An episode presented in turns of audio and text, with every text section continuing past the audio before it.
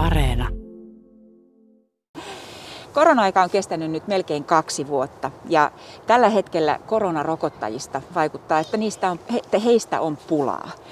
Ö, oot kouluterveydenhoidosta ja neuvolasta vastaava lääkäri. Minkälainen tilanne on nyt, kun esimerkiksi teidän väkenne on ollut rokottamassa tässä nyt kuukausia meitä muita kuin koululaisia ja nuoria? Joo.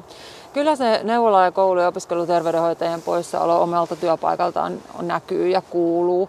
Ja on vahvasti sitä mieltä, että, että kaikki mahdolliset kivet on käännettävä, että me saadaan sinne rokotuksiin osallistumaan mahdollisimman paljon myös muuta henkilökuntaa ja saadaan meidän ammattilaiset takaisin, meidän huippuosaajat takaisin neuvoloihin, kouluihin ja opiskeluterveydenhuoltoon. Minkä takia se on tärkeää?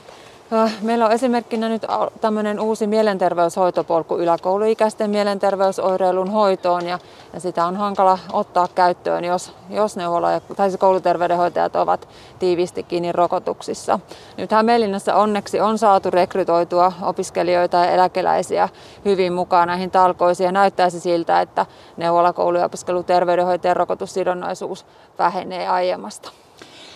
Rokotuskoulutus ei ole mitenkään yksinkertainen asia ja tällä viikolla on väläytetty muun muassa sitä, että muutaman tunnin opastuksella vois, voitaisiin pestata lisää rokottajia.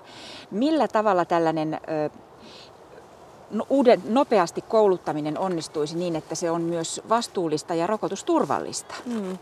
Normaalioloissa ja normaalitilanteessa niin on, on vahvasti samaa mieltä niiden ihmisten kanssa, jotka ovat kritisoineet tätä ehdotusta voimakkaasti, koska rokottaminen on hyvin monimutkainen asia ja sisältää paljon muutakin kuin sen piikin pistämisen ihmisen lihakseen.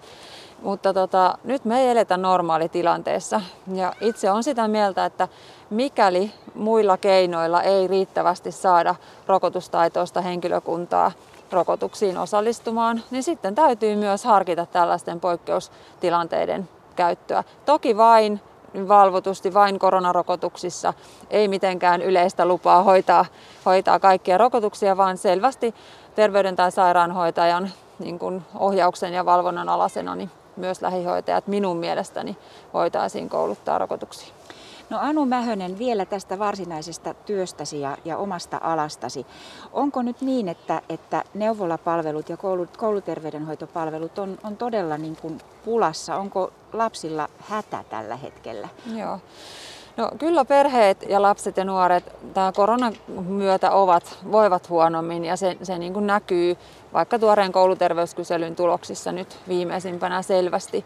Ja kyllä mulla itsellä neuvola- ja kouluterveydenhuollon vastuulääkärinä on, on niin kuin kova tarve saada nämä neuvola- ja kouluterveydenhoitajat, opiskeluterveydenhoitajat, terveyden huippuosaajat takaisin siihen, mitä he niin mahtavan hienosti osaavat tehdä, tukea nuoria lapsia ja perheitä.